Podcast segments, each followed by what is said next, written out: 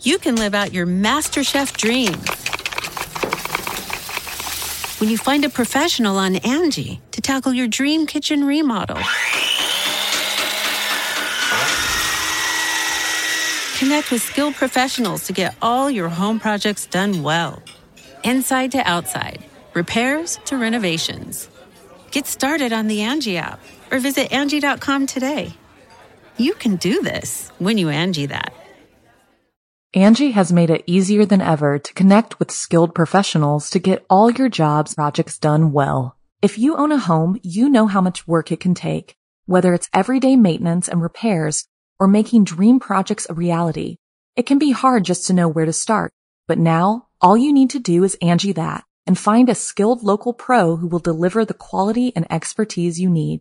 Angie has over 20 years of home service experience and they've combined it with new tools to simplify the whole process. Bring them your project online or with the Angie app, answer a few questions and Angie can handle the rest from start to finish or help you compare quotes from multiple pros and connect instantly, which means you can take care of just about any home project in just a few taps. Because when it comes to getting the most out of your home, you can do this when you Angie that. Download the free Angie mobile app today or visit Angie.com. That's A-N-G-I dot com. The following program is a production of Chilling Entertainment and the creative team at Chilling Tales for Dark Nights and a proud member of the Simply Scary Podcasts Network. Visit simplyscarypodcast.com to learn more about this and our other weekly storytelling programs and become a patron today to show your support and get instant access to our extensive archive of downloadable ad-free tales of terror. Thank you for listening and enjoy the show.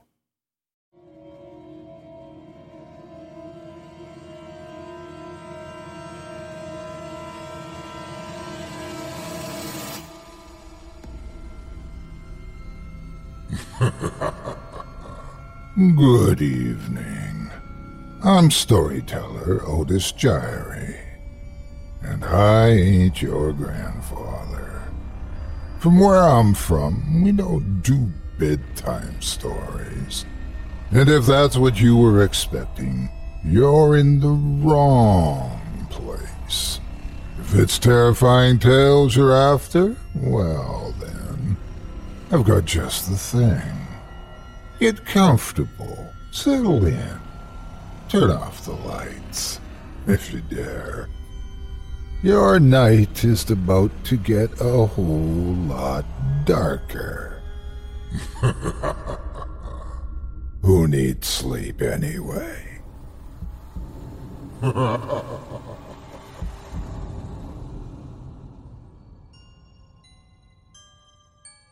Our first tale tonight comes from Christian Thompson, entitled God's Attic.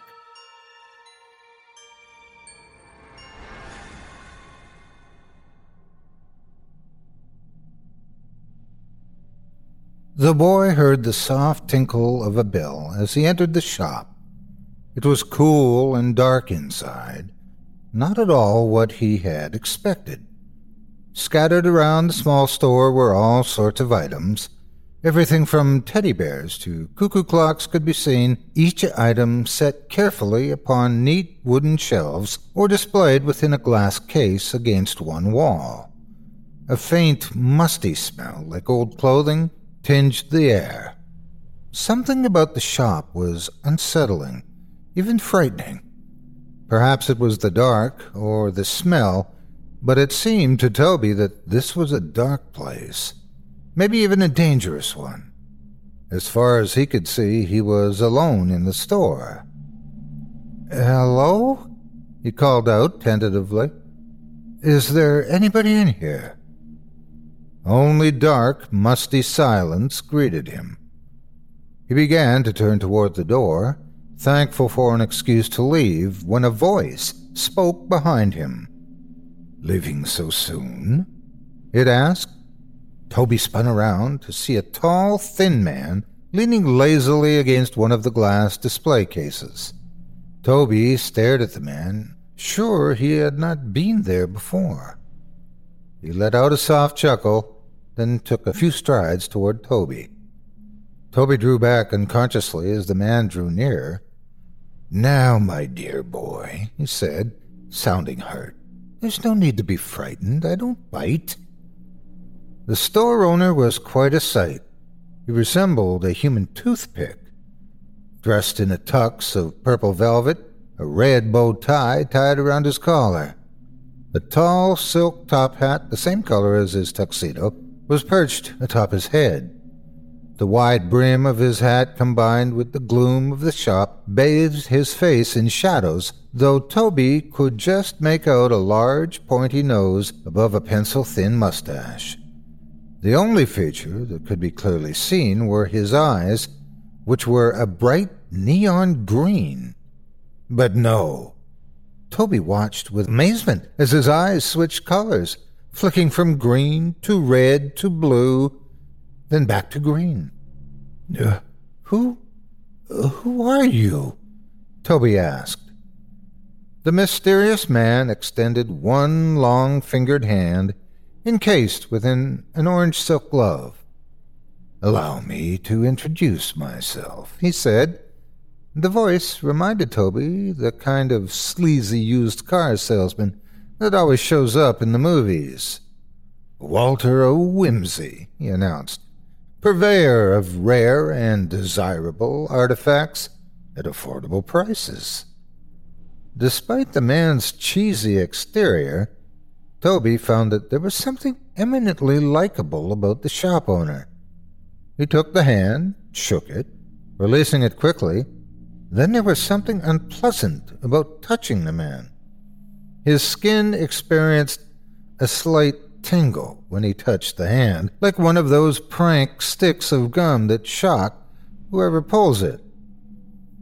Pleased to meet you, uh, Mr. O'Whimsey, he said, rubbing his hand against his pant leg and using the polite voice he always used when his father had people from work over for dinner. I'm Toby, O'Whimsey said, and jaw dropped. Toby Daly, I believe. But uh, how did you know? The boy was flabbergasted. I have a knack for guessing names, he replied, and winked at Toby. So, he said, his manner becoming more businesslike, what brings you to my humble shop? Well, the boy said, the truth was he didn't really know. He had simply been passing by the shop when he he had felt the urge to enter the strange building. I just. O'Whimsey gave a soft, not quite sinister laugh. yes, he said quietly. My shop does have that effect on some people. What is this place, anyway? Toby asked, looking around at the assorted items found all around the dingy room. This, my dear boy, is God's attic. Gathered here are some of the greatest treasures of this world and others. The man turned, walking toward the glass display case. Come on, my boy. Let me show you. Toby followed the man to the case. O'Whimsey drew a small golden key from his breast pocket, formed into the shape of a delicate question mark, with a purple gem set into the end. Dimly, Toby could see O'Whimsey's broad smile within the shadows of his face. He slipped the key into the lock before dropping it back into his breast pocket. Look here, he said, pulling a small glass vial, carefully stoppered from within the case. Inside was a slim black strand that Toby first mistook for a crack in the glass. This, O'Whimsey said with grandeur, is said to be the hair of Samson. They say whoever possesses it will possess Herculean strength. Toby looked at the hair with wonder. It couldn't be true, of course, but something, a feeling deep in his soul, told him that it was. He was about to ask the price when O'Whimsey slipped it quickly back into the case. He then drew out a very old book, carefully bound in white leather. On the cover were golden runes that no one in this world could translate. This, O'Whimsey said, is one of my proudest pieces. Unlike many of my others, its authenticity is assured. This, my dear boy, came from the shelves of the great monk himself, from the library on the edge of forever. Toby was not really listening. Something else had caught his attention. He pointed to it with wonder. How much for that? he asked. O'Whimsey looked where he was pointing. Sitting on the second shelf of the display case was a small golden ring set carefully upon a square of purple cloth. Ah, yes, Whimsy said, placing the book back in the case.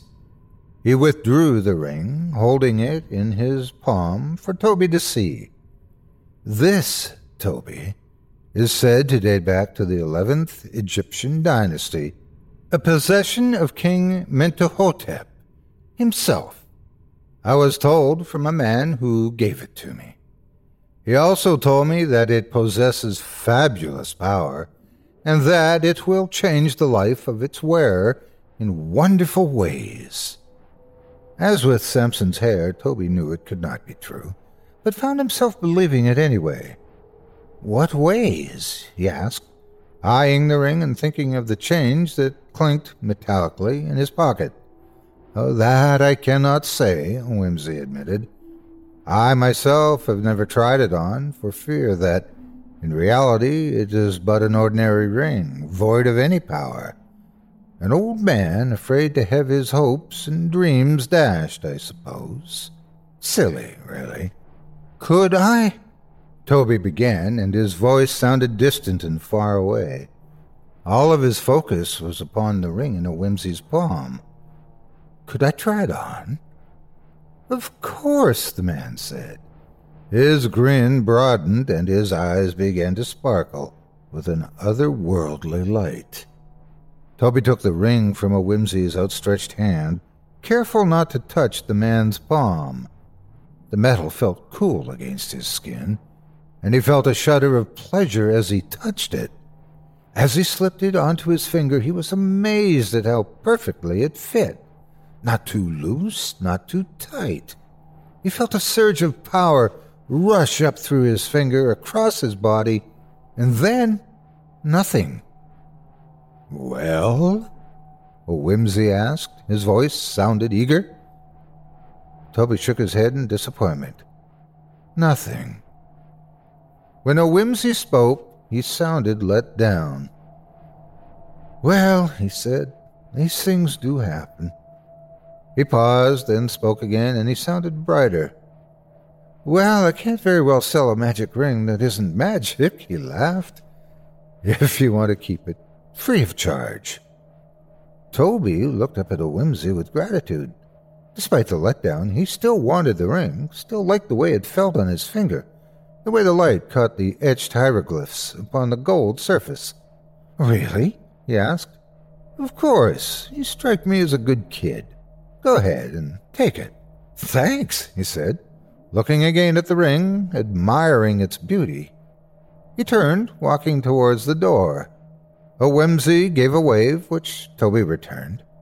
Bye, Mr. O'Whimsey. I won't forget this. As the boy left, the thing that called itself Walter O'Whimsey sunk back into the shadows at the back of his shop, smirking in satisfaction. No, he said, lighting up a thin white cigarette that he had seemingly pulled from thin air. No, I don't think you will. Toby was more than halfway home when he became aware of the strange and frightening power of the ring. He looked down at his hand to admire it once more, when, to his shock, over half of his hand was simply gone. The ring was still visible on his finger, but the finger itself was nowhere to be seen. It appeared to be floating in thin air. He screamed, but he was alone on the back country road. He tried to pull the ring from his finger, but his finger went right through where his hand should have been. He grabbed the ring, but he was unable to move it. He screamed again in terror as the invisibility began to spread, creeping up the back of his hand, his wrist, up to his forearm.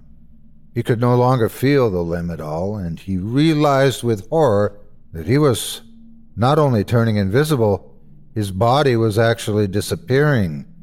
He tugged and tugged at the ring, but it wouldn't budge. It simply hung, suspended in the place where his hand should have been. He began to panic. This couldn't be happening. This couldn't be real. The image of the shop owner flashed through his frightened and confused mind and O'Whimsey suddenly seemed less like a friendly, eccentric old man and more like Satan himself. Toby shirked his backpack, tore off his shirt. His arm was completely gone, and his chest was beginning to dissolve as well. His legs, his other arm, going, going, gone. Toby felt the strange sensation, the feeling of nothing, touch his neck, creeping up over his face. Frantically, he felt his mind slipping, falling apart. He began to forget things where he was, where he was going, who he was, until finally, nothing more remained of Toby Daly. The ring fell to the ground, landing in the dusty road, glinting innocently in the bright sunlight.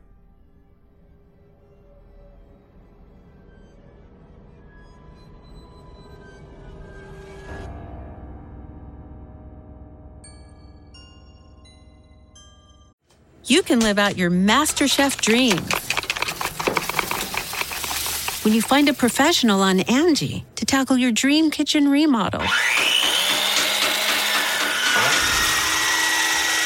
Connect with skilled professionals to get all your home projects done well.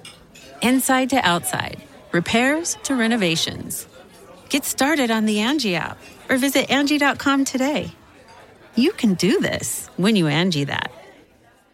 Angie has made it easier than ever to connect with skilled professionals to get all your jobs projects done well. If you own a home, you know how much work it can take, whether it's everyday maintenance and repairs or making dream projects a reality. It can be hard just to know where to start, but now all you need to do is Angie that and find a skilled local pro who will deliver the quality and expertise you need. Angie has over 20 years of home service experience and they've combined it with new tools to simplify the whole process. Bring them your project online or with the Angie app, answer a few questions, and Angie can handle the rest from start to finish or help you compare quotes from multiple pros and connect instantly, which means you can take care of just about any home project in just a few taps. Because when it comes to getting the most out of your home, you can do this when you Angie that. Download the free Angie mobile app today or visit Angie.com. That's A-N-G-I dot com. The Angie's list you know and trust is now Angie, and we're so much more than just a list. We still connect you with top local pros and show you ratings and reviews, but now we also let you compare upfront prices on hundreds of projects and book a service instantly we can even handle the rest of your project from start to finish. So remember, Angie's list is now Angie, and we're here to get your job done right. Get started at Angie.com. That's A N G I, or download the app today.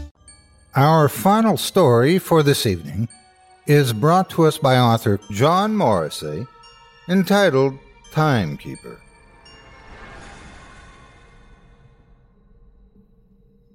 A single lantern was the only source of light in the shop. Two men stood in the center of the room, spilling out broadening shadows across the floor and against the counter and the empty walls. The shorter and heavier of the men, the bearer of the lantern, moved. Shadows swooped, and the floor creaked under his weight. He pushed a box into place, stepped on it, and reached up to hang the lantern from a hook descending from the ceiling. This done, he took a few steps to the counter. He blew a swirl of dust from the glass top and rubbed the surface clear with his handkerchief. It's only dust, Mr. Bell, he said. If you decide to take this place, we'll have it spotless before you move in.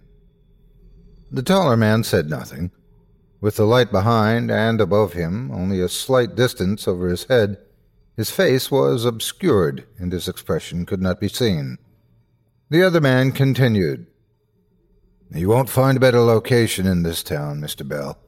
You have two nice rooms upstairs for your living quarters, and a large room in back for storage or a workshop. And there's the big display window on the street, he said earnestly. I'll take it, Mr. Lockyer, the tall man said. A wise decision, Mr. Bell. There's no property in this town more suitable for a jeweler's shop.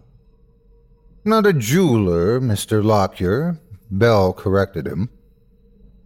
Lockyer shook his head vigorously and waved his hand as if to brush away his error. No, uh, of course not. You're a clockmaster. You mentioned that. Sorry, Mr. Bell. I make and repair timepieces. I do not deal in trinkets. They're certainly needed here, Mr. Bell. Do you know if anyone wants a clock or a watch repaired, he has to take it all the way down to Boston? It's a long trip, and more often than not, it's a waste of time. I never waste time, Mr. Lockyer. People are going to be mighty glad you came here, and you will be too. You'll do well here, Mr. Bell, the smaller man said. He paused, smiling at the dark outline of the other, then he went on. As a matter of fact, I have a watch you might look at when you're all set up. It was my grandfather's originally. Kept perfect time for nearly a century, that watch did. But last year I dropped it on the stone floor down at the railroad station, and that was the end of it. I took it to the best jeweler in Boston, and those people held on to it for nearly six months, and then told me they couldn't do a thing. It was beyond repair. Bring it to me. Do you think you might be able to replace the works? I'll repair it, Mr. Lockyer, Bell said. Take it to your office tomorrow. I will, Mr. Bell. I'll have the lease all ready for your signature. My men will get to work here first thing tomorrow morning. You'll be able to move in by the end of the week. I'll do my own cleaning and move in tomorrow. Just give me the keys. Lockyer looked uncomfortable. Well, now, it's always been our policy not to turn a place over to a tenant unless it's spotless, he said, looking around at the dusty surfaces and cobwebbed corners. I appreciate your hurry, but I just wouldn't feel right giving you a place in this condition. It needs a good cleaning. I always do my own cleaning. Let me have the keys. I'll be open for business tomorrow afternoon, the tall man said. You'll never manage that, Mr. Bell, said the other. There's too much to be done. I know how to make the best use of time, Mr. Lockyer. Come by at six tomorrow, and your watch will be ready. Lockyer entered the shop a few minutes before six the following evening. He was astonished at the changes that had been wrought in a single day. The windows, the glass countertop, and the display case were all spotless. The floors and woodwork gleamed freshly polished. The shelves were filled with an assortment of clocks. Some were quite ordinary, others were like none that Lockyer had ever seen before. Bell was not in the shop. Lockyer went to the display case and stood for a closer look at the clocks behind the glass front. The hour struck, and he was immersed in a medley of sound. Tiny chimes tinkled like tapped crystal. Deep tolling bells and reverberant mellow gongs vied with chirps and whistles and bird song and a brief fantasia. Scores of tiny figures came forth to mark the hour, each in its own way. Lockyer found himself drawn to the capering figures of a harlequin turning handsprings, one of each of the six peals of the little silver bell at the very top of the clock. The figure was smaller than his thumb, yet it moved with supple smoothness, free of the awkward lurching of the clock figures he had seen so many times before. At the sixth stroke of the harlequin, it turned its final handspring, bowed, and retreated inside a pair of gaily painted doors that shut firmly behind it. Lockyer leaned close, stooping, his hands on his knees, fascinated by the tiny figure's grace. He started at the sound of the clockmaker's voice and straightened quickly to find Bell standing behind the display case. I'm sorry if I startled you, the tall man said. I was watching. I was fascinated by this, said Lockyer his eyes returning to the clock, now placidly ticking its way to another hour and another performance. I've never seen a clock like this, like any of these. You must come again when the hour is striking and see the others. Some are quite unusual. They must be very expensive. Some are priceless, others are less expensive than you might think. Lockyer leaned down to look closely at the Harlequin clock. He touched his pudgy fingers to the glass of the case like a childlike gesture, and drew them back quickly in embarrassment. Looking at Bell, he said, How much is that one? That one is not for sale, Mr. Lockyer. I've been offered a great deal of money for it, but I'm not prepared to let my little harlequin go. It's a marvelous piece of work. Everything in the shop is marvelous, and you've set it up all so quickly. Lockyer said with a frank, ingenuous smile. It's incredible that you accomplished so much in less than a day. Would you like your watch, Mr. Lockyer? Oh, surely you haven't had enough time. Lockyer broke off his protest as Bell drew out his grandfather's watch, bright and new looking, and held it up for Lockyer to hear. The watch was ticking very softly. Lockyer took it, looked at it in amazement, and held it to his ear again. It will keep time for your grandchildren, Mr. Lockyer, and for their grandchildren, too. Lockyer's expression grew somber, but only for an instant. He asked, How did you do it? The watchmaker in Boston told me it was ruined. He said no one could fix it. There are very few things that can't be fixed. Perhaps I've had more experience than others. Looking from the watch to Bell in silent wonder, Lockyer said after a time, It looks brand new. I must admit I didn't think you could fix it. It was a pleasure, Mr. Lockyer. The smaller man looked at his watch again, held it to his ear, and shook his head bemusedly. He tucked the watch into his vest pocket and reached for his wallet. How much will it be? Bell raised his hand in an arresting gesture. There is no charge. But you must have put a lot of time and work into this. I never charge my first customer. You're very generous. Lockyer looked at the shelves behind the display case. Perhaps you mentioned that some of your clocks are not too expensive, and perhaps I'm sure my wife would be pleased with a nice clock for the mantel. Then we shall find one to her liking, Bell said. He walked slowly down the length of shelves, paused, retraced his steps, and at last stopped to take down a clock mounted atop a silver cylinder embellished with enameled swans on a woodland lake. He placed it on the countertop. The clock was silent, its hands were fixed at a minute before twelve. It's waiting for its proper owner, he explained. He touched something at the back, and the clock began to tick. When the hands met at twelve, the cylinder opened, and, to the accompaniment of a sweet melody, a little dark haired ballerina stepped forth, bowed, and began to dance. Lockyer stared at the figure in astonishment and murmured the single word Antoinette. At the last stroke, the tiny dancer withdrew, and the cylinder closed around her. Lockyer continued to stare for a moment. Then he rubbed his eyes and looked up at Bell.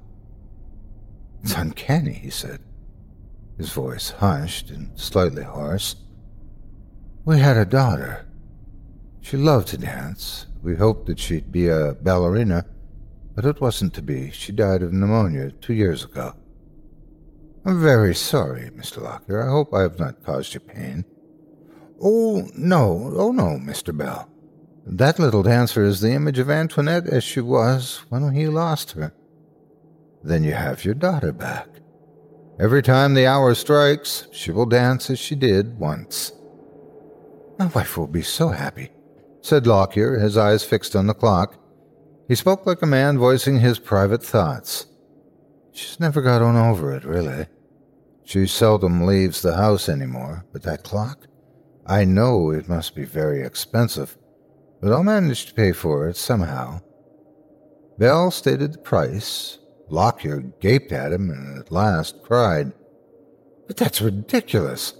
You could sell this clock for a hundred times that much. I choose to sell it to you for exactly that price, no more, no less. Will you have it? I will.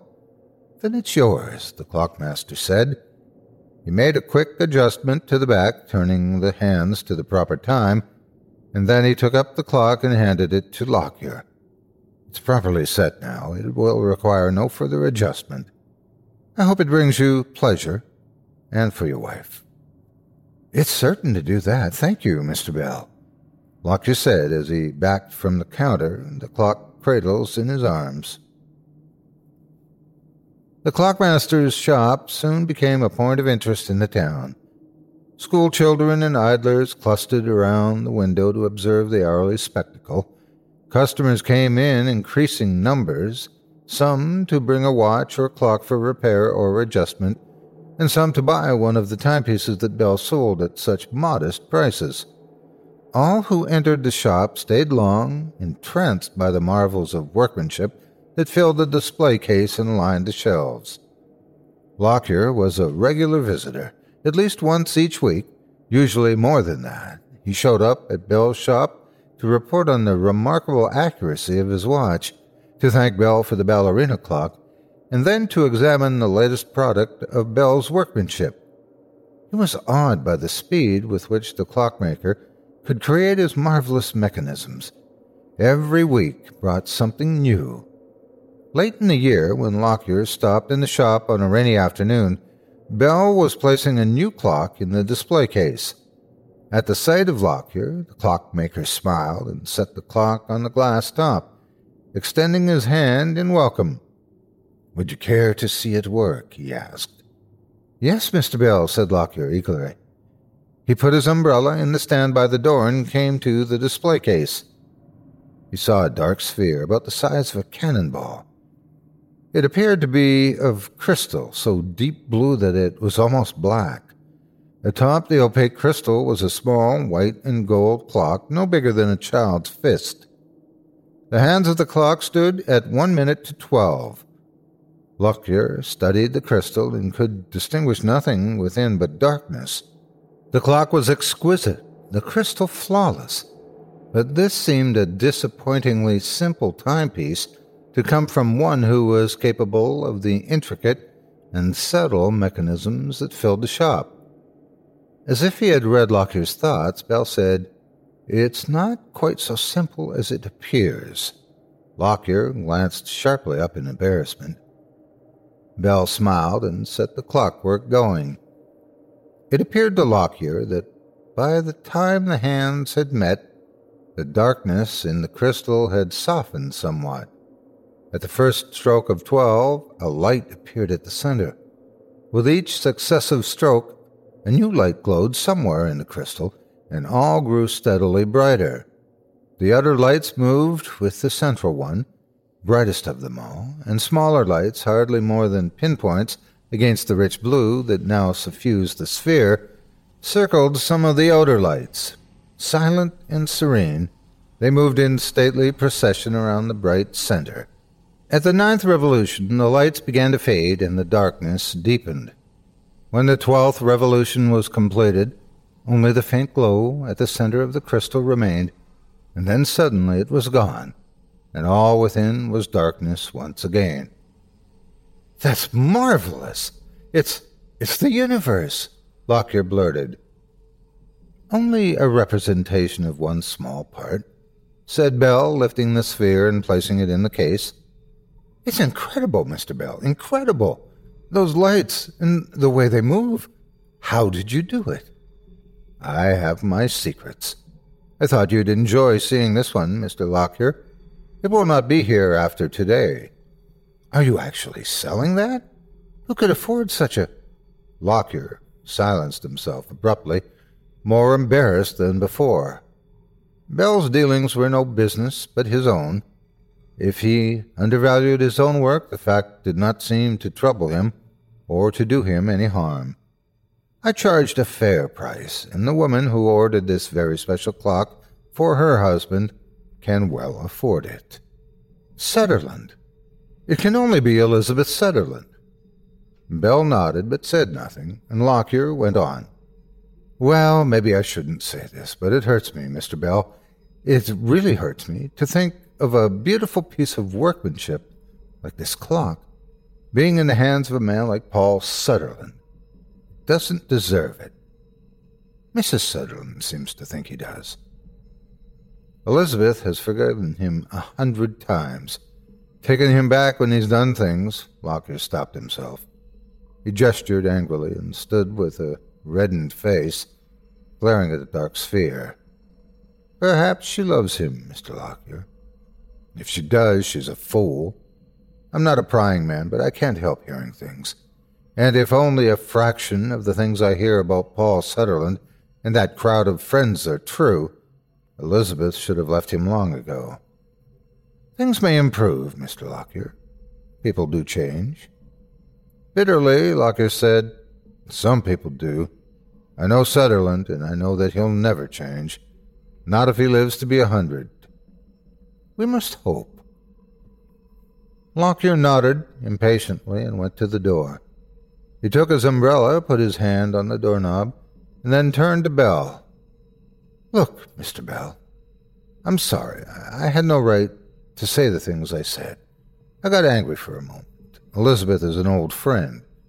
A lot of people in this town respect her. It's perfectly all right, Mr. Lockyer. It isn't all right. That's what troubles me. Sutherland is cruel to his wife and children. He treats his servants brutally, and to think of her giving him something so exquisite. He gestured helplessly. As I said, we must hope. Perhaps this anniversary present will mark a turning point for the Sutherlands.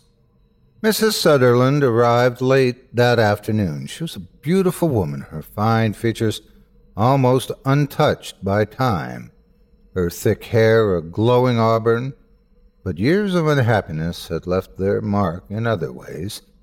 Her manner was cool and formal, and there was a tautness in her voice that served as a barrier to all but essential conversation. The sight of the clock changed her. She folded back her veil and looked with unfeigned delight at the motion of the tiny worlds within the sphere. When the last light faded, she turned eagerly to the clockmaker, her eyes aglow, her expression animated. Mr. Bell, this is a wonder. I've never seen anything to rival it. My husband will be overwhelmed she said exuberantly. I'm happy to see you so pleased, Mrs. Sutherland. I'm delighted. It's quite beyond anything I expected, Mr. Bell. She placed her gloved hands on the crystal and looked into its dark depths, and as she looked, her expression hardened, and weariness seemed to enfold her like a shadow. When she addressed him again, the barrier was in place. If by any chance the clock should be damaged, Mr. Bell, we will, of course, take the greatest care of such a delicate mechanism, but children and servants can be clumsy. If some mischance should occur, I will repair it, said Mr. Bell. This town, like all towns, had its share of idlers and wastrels. Some of them were frequent observers of the noontime display in Bell's shop window, but, being the sort of men to whom punctuality was not so much a virtue as an imposition, they did not become patrons. Nearly a full year passed from his arrival before one of them visited the shop, and he came only to amuse himself at the clockmaker's expense. His name was Monson, and he was given to this kind of amusement. He was a portly, florid faced man with a handsome feature and a confident manner, well dressed and well spoken. He belonged to a prominent and prosperous family, though he himself showed no signs of industry or concern for good repute. He came to the shop one morning, spent a quarter hour examining the clocks on display, and then introduced himself to Bell. People say you uh, repair damaged clocks and watched. He went on. I do. I've heard that you can repair any watch, no matter how badly it's been damaged. People have been satisfied by my work. Perhaps they exaggerate. Well, if you're as good as they say, I have a little job for you. It should be no trouble at all for a man of your abilities. Monson drew a dirty, rolled up handkerchief from his pocket, laid it on the countertop, and unfolded it to reveal a jumble of wheels, springs, and tiny bits of metal, a cracked dial, and a bent and battered watch case. All were encrusted with dried mud, and the case was scored and scratched. When Bell remained silent, Monson said, Too much for you? and favored him with a bland smile. Perhaps not, Mr. Monson, said Bell. Monson's smile wavered in the face of this calm response, but he quickly recovered. It slipped from my fingers and rolled into the roadway. A horse trod it into the dirt, and the wagon wheels rolled right over it. I thought it was beyond fixing, but this watch has sentimental value to me, and so I kept the pieces. Then, when I heard everyone in town singing your praises, I told them I'd bring the watch to you and let you show how good you really are. His smile was a mocking challenge. Come back tomorrow at four, Bell said, taking up the handkerchief full of fragments. So soon, Mr. Bell? You work fast. I do not waste time, Mr. Monson, neither mine nor other people's, Bell replied. Monson left, and when he joined his friends who waited for him outside, their laughter could be heard inside the shop. The next day, all three came at the appointed hour. Three other men, all well dressed and in very high spirits, were also present, having entered only a few minutes earlier. They joined the others around Monson when he greeted the clockmaker, placed his palms on the top of the display case, and said boldly, My watch, if you please, Mr. Bell. Your watch, Mr. Monson, said the clockmaker. He placed a small box on the glass and opened it. Inside was a spotless white handkerchief, Monson's own, as the monogram attested which he unfolded to reveal a watch in excellent condition. The hands were at two minutes past four. No, no, Mr. Bell, you must have misunderstood me. I want my own watch, not a replacement, said Monson, shaking his head. This is your watch. Monson took up the watch and inspected it front and back. After a time, he said, it may be my watch case, either the original or a damn clever imitation. But even if it is my own, the rest of it. Put the watch down and shook his head emphatically. I didn't authorize you to replace the works. I told you to repair them, and you said you would. I replaced only the parts that were missing, Bell said. I repaired your watch, Mr. Monson. Nobody could have repaired that watch, said Monson flatly. I handed you a lot of junk. You did indeed. Nevertheless, I repaired the watch. Do you want it, Mr. Monson? Of course I do. It's my watch, isn't it? You said so yourself. But if you think you're going to charge me some outrageous price, you better think again. I'm on to that trick. Bell quoted the price of his repairs. The men with Monson grinned at one another. One of them laughed. Whether Monson or Bell or the situation in which they found themselves in was the source of their amusement was not clear, but Monson did not appear to share their feelings. He took the coins from his pocket and dropped them with a clatter on the glass top. He took up the watch, turned, and stalked from the shop without another word. Later that week, two of the men who had been with Monson came to Bell's shop. They looked over the clocks on display carefully and critically, and finally informed Bell that they intended to buy a clock for their clubroom at the hotel. Nothing on the shelves or in the display case was precisely what they had in mind, one of them explained further, but there were three that might be acceptable, provided the price was low enough. They pointed out the three, and when Bell told them the prices, they gaped at him in astonishment. What do you mean, asking prices like those? One demanded. There's nobody in this town can pay that kind of money for a clock. I hear that if you like people, you sell them a clock for practically nothing. What's wrong with us that you ask so much? Do we look like fools? said the other angrily. My prices vary, said Bell. You saw how little I asked from your friend. Well, then treat us the same way, if you don't want trouble, said the second man. Bell did not reply at once. Then, as if he had not heard the threat or had chosen to ignore it, he said, You gentlemen have chosen three of the most expensive clocks in my shop. I have others that cost much less. If we wanted a cheap clock, we'd go to the general store. We're willing to pay good money for your good workmanship, but we won't be gouged. Perhaps I can show you something else. The clocks you selected are very delicate. I may have others more suitable for a gentleman's clubroom, Bell said. They blustered a bit, but were mollified by what they took as his apology. He went to his storeroom and brought out several sturdy clocks set in brass and polished mahogany with deep, resounding bells to mark the hour. The price of these clocks were absurdly low. The men examined them and selected one. But even as Bell was packing it carefully in a box for them, one of the men looked longingly at the first clock they had chosen. That clock with the little acrobat is still my favorite. Will you reconsider the price? he asked. I set my prices very carefully, gentlemen. It is impossible for me to bargain. How does that acrobat work? asked the other. That's what fascinates me. I didn't see any wires. I didn't see any wires on any of them. Be damned if I can figure out how those little people operate. What's your secret, Bell? Bell smiled, but said nothing. Probably just as well for us to get a good, sturdy clock and not one of those others. They're interesting, but they wouldn't last long once things got boisterous down at the club, said one of the men.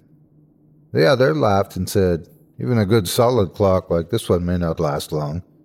What do you say, Bell, if someone bounces this off a wall? Will it keep on telling proper time? If anything happens to this clock, come to me, Bell said.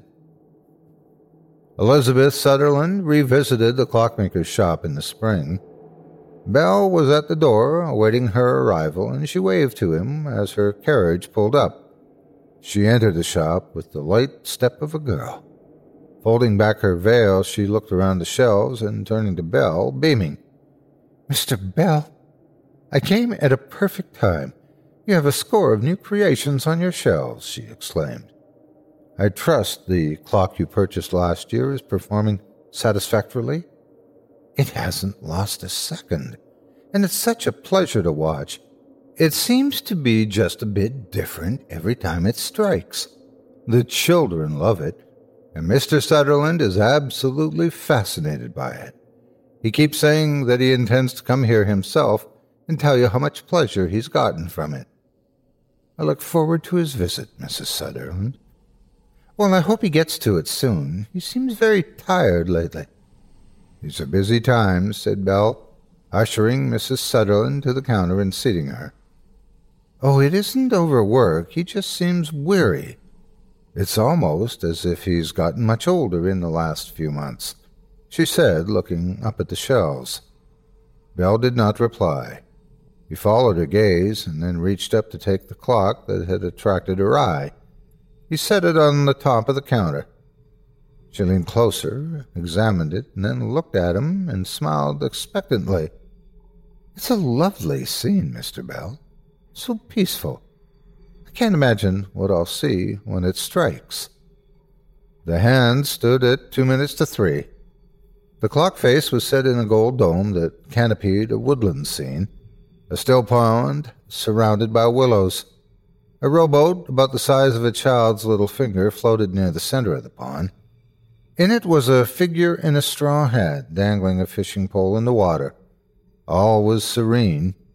When the first chime struck, the fisherman pulled up a tiny fish, unhooked it, and cast his line again to land a fish at each stroke. The three fish flopped and trashed at the bottom of the boat. The fisherman took them up and dropped them back into the water. As the ripples spread and faded, he settled in his seat, tilted his hat against the declining sun, lowered his line, and returned to his fishing. Mrs. Sutherland clapped her hands together in an innocent gesture of sheer delight. That's wonderful, Mr. Bell, she exclaimed. Thank you, Mrs. Sutherland, he said, taking up the clock to replace it on the shelf. Is there any other you'd like to see? I love them all, Mr. Bell, but I'm really here to look for something suitable for my mother's birthday. You have a special clock in mind? I was hoping you might have another clock like the one I bought for my husband. Alas, no. Each clock is unique, said Bell. But let me think. I may have something more suitable. He swept the shelves with a slow, searching gaze, then studied the contents of the display case. He stood for a time, frowning, a finger pressed to his lips. Then, excusing himself, he withdrew to his workroom. Some minutes later, he emerged, bearing a delicate white vase that contained twelve red rosebuds. A clock, Mr. Bell? she asked. He nodded, pointing to a small dial near the base, its hands at one minute to twelve. He set the clock going and placed it before Mrs. Sutherland. As the clock struck, a rosebud opened at each stroke, and a growing fragrance filled the air. She exclaimed softly in wonder and delight. Oh, Mr. Bell, it's absolutely perfect, she said when the last rose was full blown. My mother adores roses. I couldn't give her a nicer present. I completed this clock only yesterday, Mrs. Sutherland. Just in time for Mother's birthday. Exactly on time, it appears, Bell said. Late in the summer, Paul Sutherland died quietly at his home. He was in his early forties and showed no evidence of disease, but in his last days he was a shrunken, white haired man, drained and feeble in body and mind. His widow mourned him sincerely, but there were many in town who counted her fortunate to be free of him. In the fall, on a dark, rainy day of empty streets, Monson and two of his friends brought their damaged clock to Bell's shop. Monson stood on top of the display case and stepped back, laughing.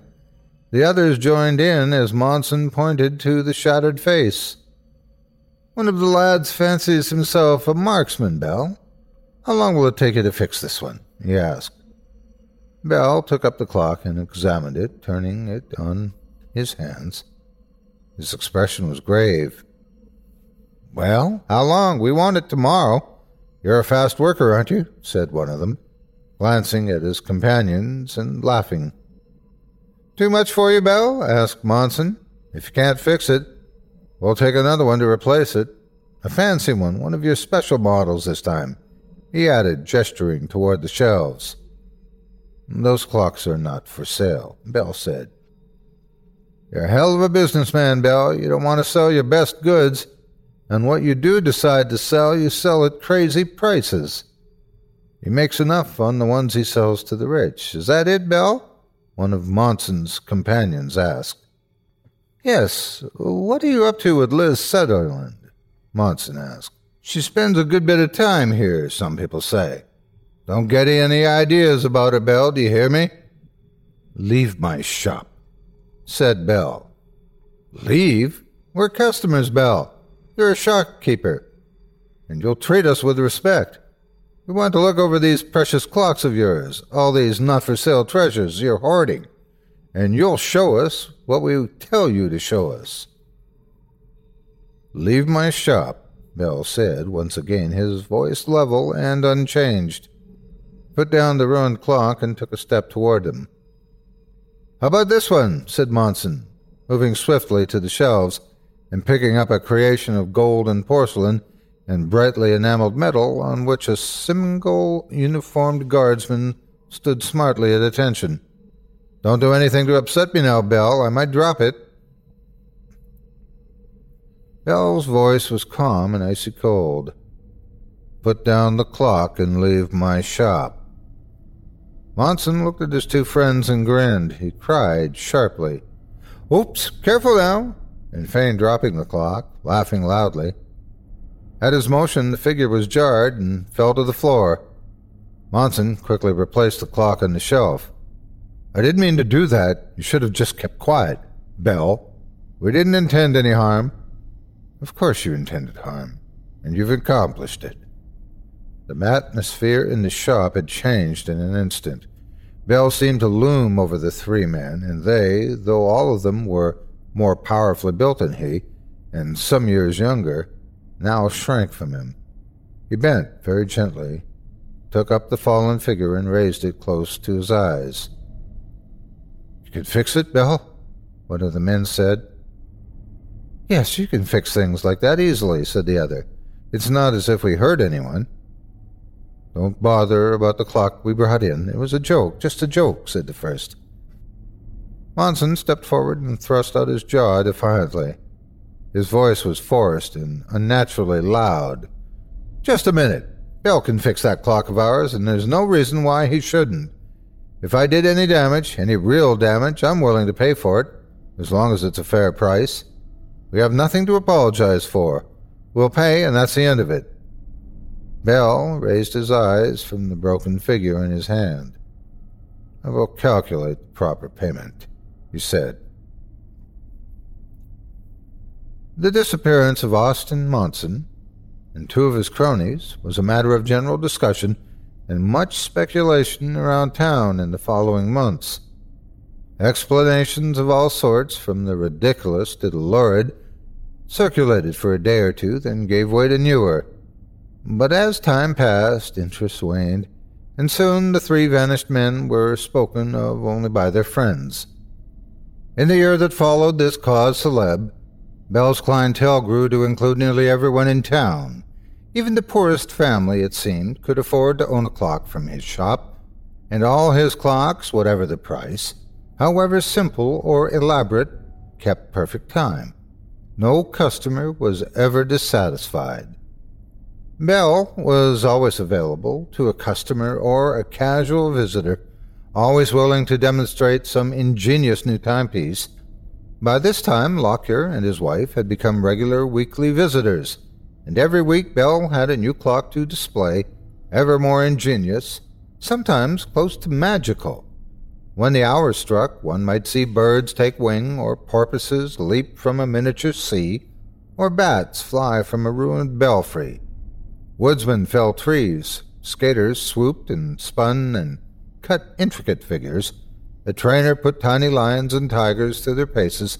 Jugglers tossed Indian clubs smaller than a fingernail. A sailor danced a hornpipe. A dervish twirled in ecstasy. The stately couple waltzed serenely while a quintet of Periwig musicians played. And never were the movements of these little figures awkward or mechanical, but always smooth and natural.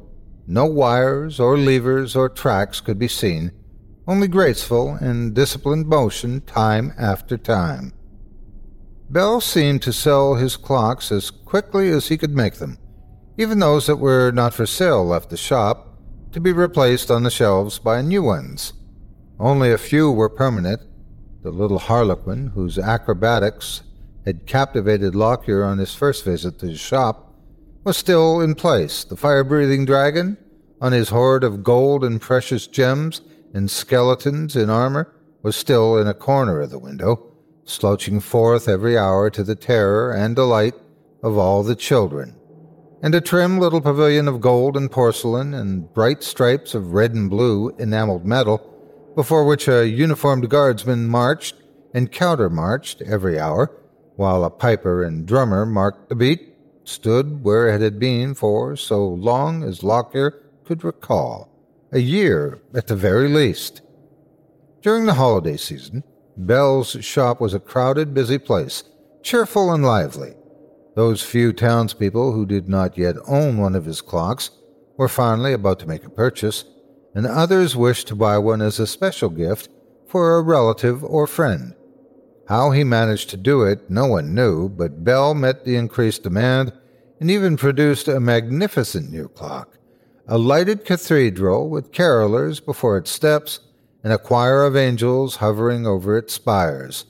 He placed it in the window three days before Christmas, and every passer-by stopped to marvel. In the cold, dark days of the new year, the mood of the town changed. No one criticized Bell or his work or complained of his pieces. But now the shop was often empty, no customers visiting for two or three days running. The Lockyers still came regularly, sometimes bringing their infant daughter. They noticed no change in Bell's manner, and heard no word of complaint from him, but they sensed a difference that they could not explain to one another.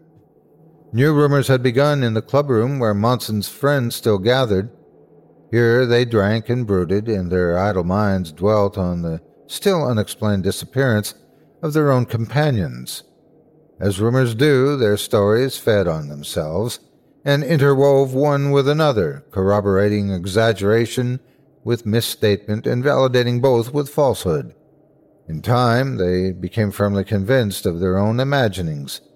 Bell was the culprit, said the rumor mongers. Why? Envy, of course. That was plain to anyone who knew the facts. Monson had shown him up and made him look foolish. The ridiculous clockmaker had thought himself a rival for the widow's affections. Fancy a woman like her wedded to a shopkeeper. And when he learned of her preference for Monson, jealousy added to envy had pushed him to desperation. Monson had put him in his place, and he had sought revenge. It was obvious. Just what he had done to his rival and how, and why he had included others in the deed was not clear. Bell was too crafty to leave evidence that would give him away. No one questioned his shrewdness, but he was the guilty party, and that was plain to any reasonable person, and he must be brought to justice. At first, the townspeople laughed at these wild tales, considering their source and their probable motive. But they heard them again and again, and in time a tiny seed of something not quite doubt, but perhaps a vague and reluctant uncertainty, took root in their minds. What was said so often, so earnestly, could not be completely without foundation, they told themselves. Not that they believed a word of it, but Bell was a mysterious man, no one would deny that. Where had he come from? And why had he come to this town? How could a man price his wares so erratically and stay in business, even prosper? Who bought those expensive clocks, and what became of the ones that were not for sale but nevertheless vanished from the shelves? How could anyone produce mechanisms of such delicacy and precision so quickly and yet so perfectly, and still turn out sturdy, serviceable clocks at bargain prices? And if it was indeed true that Monson and his friends had been talking about visiting Bell on the very day of their disappearance, then the clockmaker owed the town an explanation. No amount of good workmanship, not even genius, exempted a man from the common judgment, said the good citizens. The rumors grew more insistent, the issue more troublesome, the questions more pointed as spring drew near. One evening, when the shop was closed and the streets empty, Lockyer tapped at the clockmaker's back door. Bell was in his workroom, as he usually was in the evening hours, and he opened the door after a short delay. Mr. Bell, you must seek protection, Lockyer said without preamble when the door opened. I need no protection, Bell replied. You do, Lockyer insisted. You must know the stories that are going around town. I have heard foolish rumors, Bell conceded. You and I know they're foolish, but others in town are beginning to believe them. There's talk of coming to your shop and demanding an account of Monson's disappearance. Bell's voice was unperturbed. My shop will be open at the usual hour. I have always been willing to answer reasonable questions. Will you come in, Mr. Lockyer? No, no, I can't, said Lockyer, drawing back. But you must do something to protect yourself. Monson's friends are behind this, and they want to hurt you. They may break in on you in the night. Will the townspeople permit this? Lockyer hesitated, and lamely replied, No one wants anything to happen to you. But Monson's friends have everyone confused. They have a lot of influence in this town. Some of them do, anyway. And the people have heard so many stories that they don't know what to believe. They're confused. So I must fear the actions of a lawless mob. I'm afraid that's the case. You must protect yourself. I will, Mr. Lockyer, said Bell. Without another word, he closed the door. Lockyer heard the bolt slide into place. They came to the shop later that night, eleven men strong. Others waited outside at front and back. Several had been customers at one time or another, and some had come on occasion to observe the clocks as they struck the hour or watch the display in the window. Three, who had been present when Bell had presented Monson with his repaired watch, were the leaders. The others did not speak. We're here to find out what you did to our friends, Bell, we're not leaving until we're satisfied, said one, planting himself in front of the clockmaker. And why do you blame me? Bell asked, looking calmly down on him. They said they were coming here. We all heard them say that. And then we never saw them again. You're the one behind their disappearance, all right. Just admit it, Bell. We can make you tell us everything if you force us to, one of the others said. He raised a walking stick and tapped it on the glass top of the display case. We can smash this place to bits, and you with it, said the first. Now tell us what you did to our friends. Bell looked down at him, then at the man with the walking stick, then at such others as met his glance. He raised his hand and pointed to the door. It is best that you leave my shop, he said. Best for you, that's certain, but we're not leaving, said the first man, and several of the others under the challenge of his ferocious gaze, murmured their agreement. Don't try to bluff us, Bell. You've bluffed this whole town for too long. Answer our questions, or it's going to get mighty unpleasant, said the second. He brought his stick down sharply. The glass cracked. Then suddenly, at exactly nine minutes past the hour of one, all the clocks in the shop began to strike in unison. Deep gongs and crystalline chimes resonant bells and the sound of tiny drums and trumpets, music and birdsong, and the din of an indistinguishable pealings and tolling and clanging, all blended to engulf the intruders in a wave of sound. And on and on they struck, twelve times, and twelve more, and twelve times twelve more, rapidly at first, and then steadily diminishing in volume and rapidity, fading as if they were receding at a steady rate becoming even fainter until they could be heard no more. The men stood benumbed by the assault of sound. They felt no pain and sensed no restraint by external force. Not one of them carried any trace of physical harm as a result of that night. Their breath came freely, they could move their eyes and hear every sound. But their bodies were held as if the air had grown viscid and glutinous, clinging to them, dragging at them like thick mud or heavy snow, but a thousand times more inhibitive than snow or mud, because invisible and insensible as it was, it clung not only to their feet and legs, but to their hands, arms, heads, and bodies. They felt as if time itself had crawled almost to a halt, congealing and trapping them within it like insects in amber.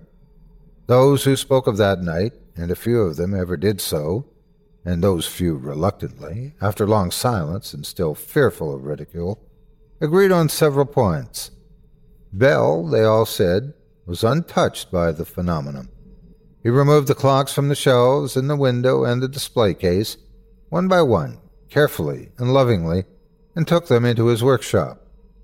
This process took some time, several hours at least, but none of them felt the pain or cramping that such a long period of enforced immobility or near immobility would be certain to cause. Bell worked methodically, and ignoring the intruders, his attention confined to his clocks. Of these facts all agreed, but each had his own peculiar memory of that night. According to one man, the shop grew steadily darker. Another said that the light remained constant, but Bell himself moved ever more swiftly, until at last he moved too fast for the eye to follow, and vanished from sight.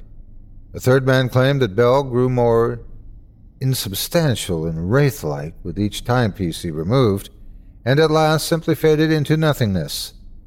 One man recalled a sight of a fly that passed before his face so slowly that he could count the beat of its wings.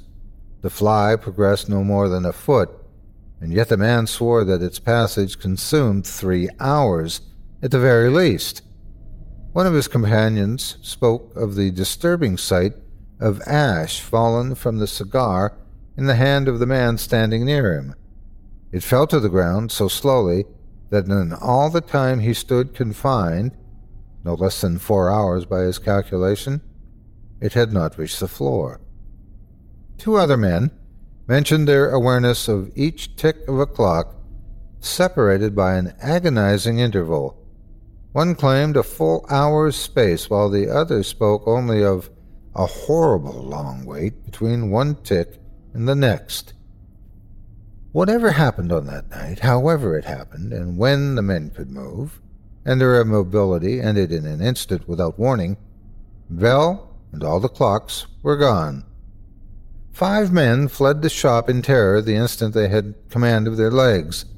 Those who remained did so more from fear of showing fear than from courage or even anger. They looked to one another uncertainly, awaiting direction, and finally someone said, We have to go after him.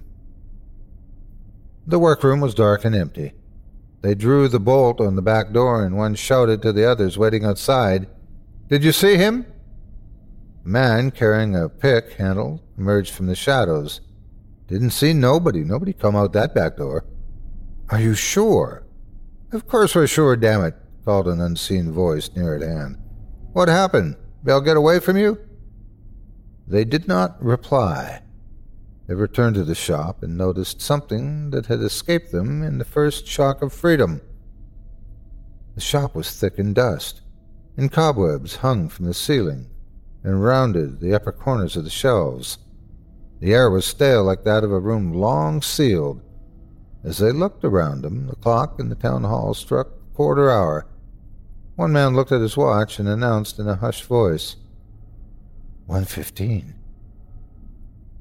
No one ever learned what became of the clockmaker. No clocks like his were ever seen again by any of the townspeople, even those who traveled wildly and took an interest in such things. Those that he sold have been passed on through three or four or even five generations. They keep perfect time and have never required repair. Angie's list is now Angi, and we've heard a lot of theories about why. I thought it was an eco move. Fewer words, less paper. No, it was so you could say it faster. No, uh, it's to be more iconic. Must be a tech thing. But those aren't quite right. It's because now you can compare upfront prices, book a service instantly, and even get your project handled from start to finish. Sounds easy. It is, and it makes us so much more than just a list. Get started at Angi.com. That's A N G I, or download the app today.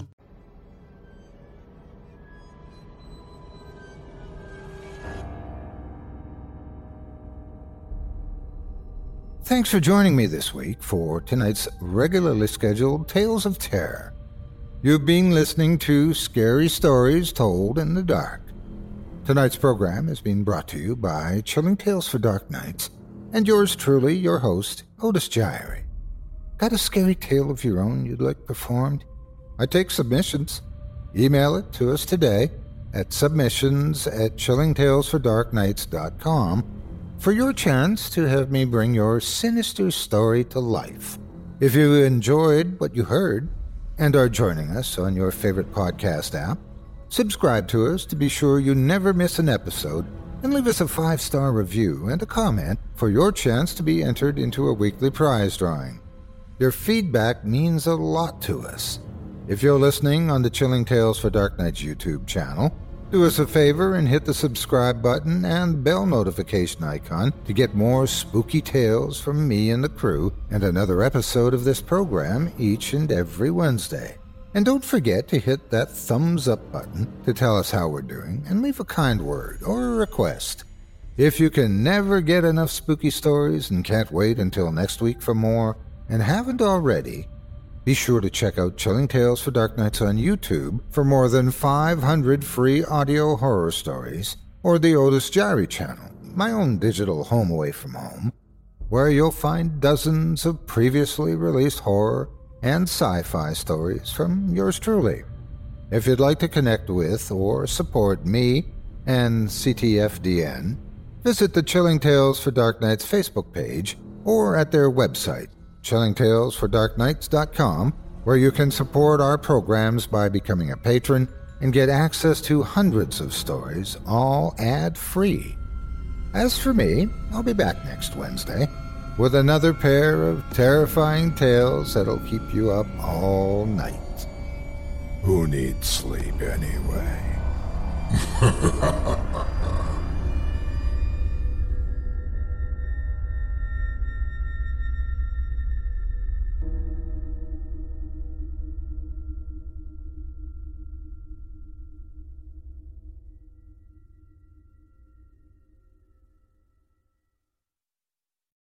you can live out your MasterChef dream when you find a professional on Angi to tackle your dream kitchen remodel. Connect with skilled professionals to get all your home projects done well. Inside to outside, repairs to renovations. Get started on the Angi app or visit Angi.com today. You can do this when you Angi that. Angi has made it easier than ever to connect with skilled professionals to get all your jobs projects done well. If you own a home, you know how much work it can take, whether it's everyday maintenance and repairs or making dream projects a reality. It can be hard just to know where to start, but now all you need to do is Angi that and find a skilled local pro who will deliver the quality and expertise you need. Angi has over 20 years of home service experience and they've combined it with new tools to simplify the whole process. Bring them your project online or with the Angi app, answer a few questions and Angi can handle the rest from start to finish or help you compare quotes from multiple pros and connect instantly, which means you can take care of just about any home project in just a few taps. Because when it comes to getting the most out of your home, you can do this when you Angi that. Download the free Angi mobile app today or visit Angi.com. That's A-N-G-I dot com.